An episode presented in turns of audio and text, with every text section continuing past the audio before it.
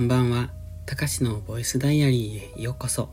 本日は1月10日火曜日、ただいま22時46分。このチャンネルは日々の記録や感じたことを残していく声日記です。お休み前のひととき、癒しの時間に使っていただけると嬉しく思います。確定申告の準備を始めました。去年までは、うん会社員収入があって、去年は半年だけ会社員をしていたので、それ以外の、うんと所得っていうのが、まあ、副業みたいな扱いになってたんですが、今年からはその会社員としての所得が全くないので、うんと、フリーランスではないんですが、えっ、ー、と、その、なんだ、事業所得とか、雑所得とか、まあ、なん、なんかいくつもね、えっと、所得があるんですよ。あの、今の自分が。まあ、その、どれも大した額じゃないんです。ちょろちょろちょろちょろと、本当にね、少しずつあるんですが、まあ、それが何の所得になるのかなと。そして、控除対象。まあ、金額的に全然知れてるので、まあ、ほとんど、うん、結論から言うと、確定申告するのは、本当一部のあの収入だけで済む、済みそうだと思うんですが、ちょっとまだ調べきっていないのでわかんないんですけどね。で、もし一部の収入だけで済むのであれば多分簡単に済ませられるんじゃないのかと思ってます。ただ来年、1年後の確定申告はおそらく収入の柱がその控除額を超えてくるので、えっと、今年は申告しなくていいものでも来年はしないといけない。そんな金額になってきそうまあおそらくですけどね。なってきますので、まあそうすると来年からはめんどくさそうだなというところですね。まあ、とりあえず今年は、なんとなく、あの、いけそうなので、まあ、一安心というところですね。まあ、まだ何も始まっていないので、調べただけなので、安心も何もないんですが、まあでもちょっと先が見えた感じがしてよかったなって思いました。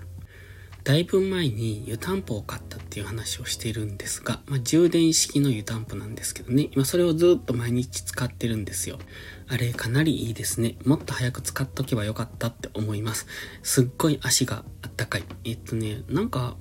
冷え性なのかな？末端冷え性なのかな？足の先と結構冷たくなるんですよ。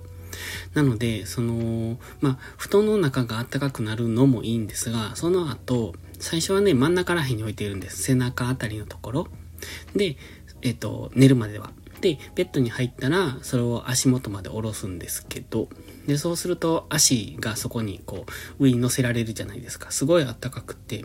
だからそれがすごい助かってるなって思います。湯たんぽ最高ですね。でね、次欲しいのがコーヒーメーカー。コーヒーメーカーって言うんだろうか。なんか、あのー、こう本当はコーヒー、コーヒー豆をこう、ミルして、こう、ある香りってすごいいいじゃないですか。だからミルするところからしたいけど、まあ、そこまでのめんどくさい。メンテナンスがめんどくさいし、作るのもめんどくさいし、そんだけの、なんていうのかな。ゆったりした生活をしていないというか、おそらく似合わないんです。だから、うんと簡単にできるコーヒーメーカーはずっと欲しいなと思ってて、まあ一回なんか、どっかの旅館かホテルかに泊まった時に、なんだあれ、どこのやろあのね、ネスカフェかな？そのコーヒーメーカーの中にちっちゃなカップを入れて、それでコーヒーをこう抽出できるってやつがあるんですよ。で、カップ、カップっていうのはそのコーヒーの味、原液になるのかな？そのいろんな味があって、その好きな味を選んで、そこにコーヒーメーカーの中に入れると、あの、それでコーヒーが入れられるってやつ。で、まあ、豆とかを使ったりとか、そういうインスタントとかそういう感じじゃなくて、おそらく原液を、あと湯と混ぜて、お湯と混ぜて、あの、薄めてるっていう、そんな感じだと思うんですが、まあでも、うんと、美味しいんですよね。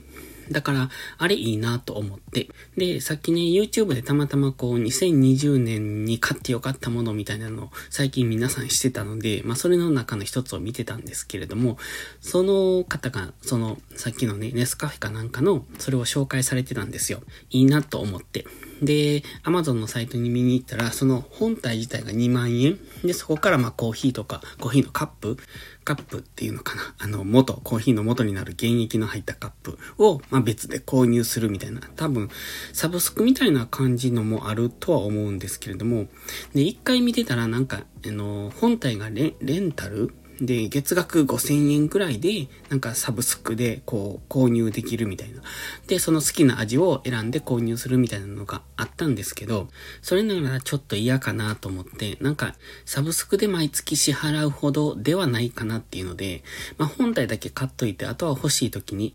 いつもホットコーヒーを飲むわけじゃないので、基本はアイスコーヒーなんですよね。でも冬はホットコーヒーがいいなとか思ったり。でもホットコーヒーって入れて置いとくと冷めるじゃないですか。まあ冷めない工夫もできるんでしょうけども、だからそこがちょっとなぁと思うところがあるので、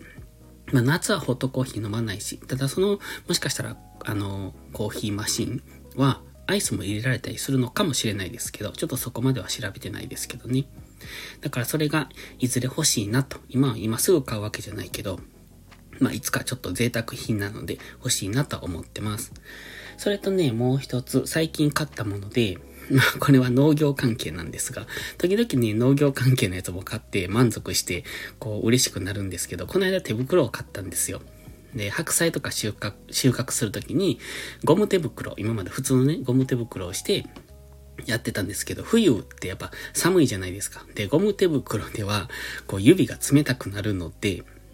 まあじゃあ中に軍手か何かを履いてゴム手袋を履いてもいいんですけど、やっぱなんかゴワゴワしてやりにくかったりするのでね、たまたまこの間ワークマンに行って、まあ別の用事で行ったんですけど、そしたら手袋があって結構いい感じ。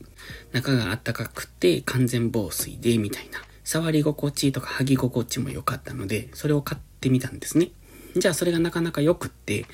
で、また別の、えっと、同じようなものをまた買い足して今使ってるんですが、まあそんな感じで農業用品を時々揃えてるんですけど、今買ったのはね、長靴が汚れないための、なんていうのかな、レッグウォーマーみたいなやつです。レッグカバーかなんかそんな名前だったと思うんですけど、まあ長靴って汚れるんですよ。まあ当たり前やんって話なんですけど、そうじゃなくて、田んぼの中、田んぼ？畑の中を歩いているとね、うーんとね、なんていうのかな、細いところを歩く。広い畑を歩いているといいんですが、うねって言ってこう、土を膨らましているところがあって、膨らましているとか、土をこう、あの、丘状に、山状にうん、こんもりさせてる、それがまあ、うねって言って長細くあるんですけど、そのうねとうねの間の通路を歩くんですよ。で、結構狭いんですね。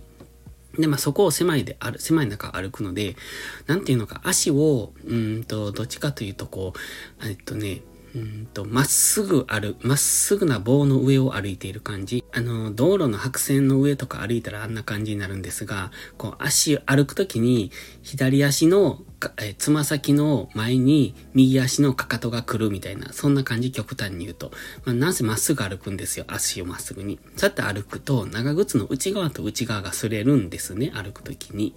で、そうすると、うんと、長靴の裏とか、えっと、内側、下の方は土がついているんですよ。まあ、ぬかるんだ中を歩いたりするので、それで、そんな歩き方をするもんだから、えっと、長靴の内側がね、どんどん汚れていくんです。で、汚れていってだんだんだんだんとこう上の方まで汚れてくるんですね。そうすると、今度ズボンが汚れるんですよ。まあもちろんそういう時ってカッパを着てたりだとか、ウィンドブレーカーみたいなジャージを着てたりするんですけど、それでもね、だんだんやっぱ汚れてくると、今度、長靴を脱いだ時に、またそれ、ズボンが汚れた状態じゃないですか。そのまま家に入る。まあ、外で脱ぐわけじゃないので、そのまま家に入るんですが、そうするとやっぱ家も汚れてしまうので、じゃあどうしたものかっていうところで、その、レッグカバーみたいなものを、あの、ないかなって。まあ、あの、レッグウォーマーとか、あんなイメージですね。あれが、えっ、ー、と、ビニール、ビニール？うん。でできている感じで、それを長靴の上から膝上ぐらいまで巻くっていう。